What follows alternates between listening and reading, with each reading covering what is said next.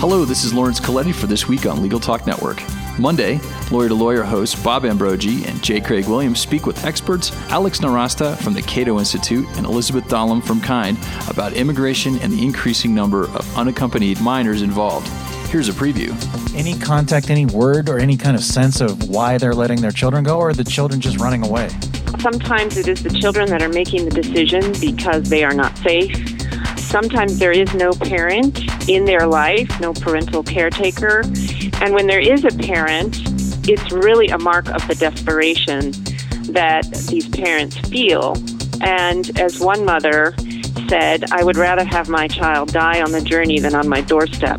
So they see that it's their only hope, even though they know it's a very dangerous route. And I can only imagine what they go through in making that decision to, to put their child in the hands of smugglers. And it is an extremely dangerous journey.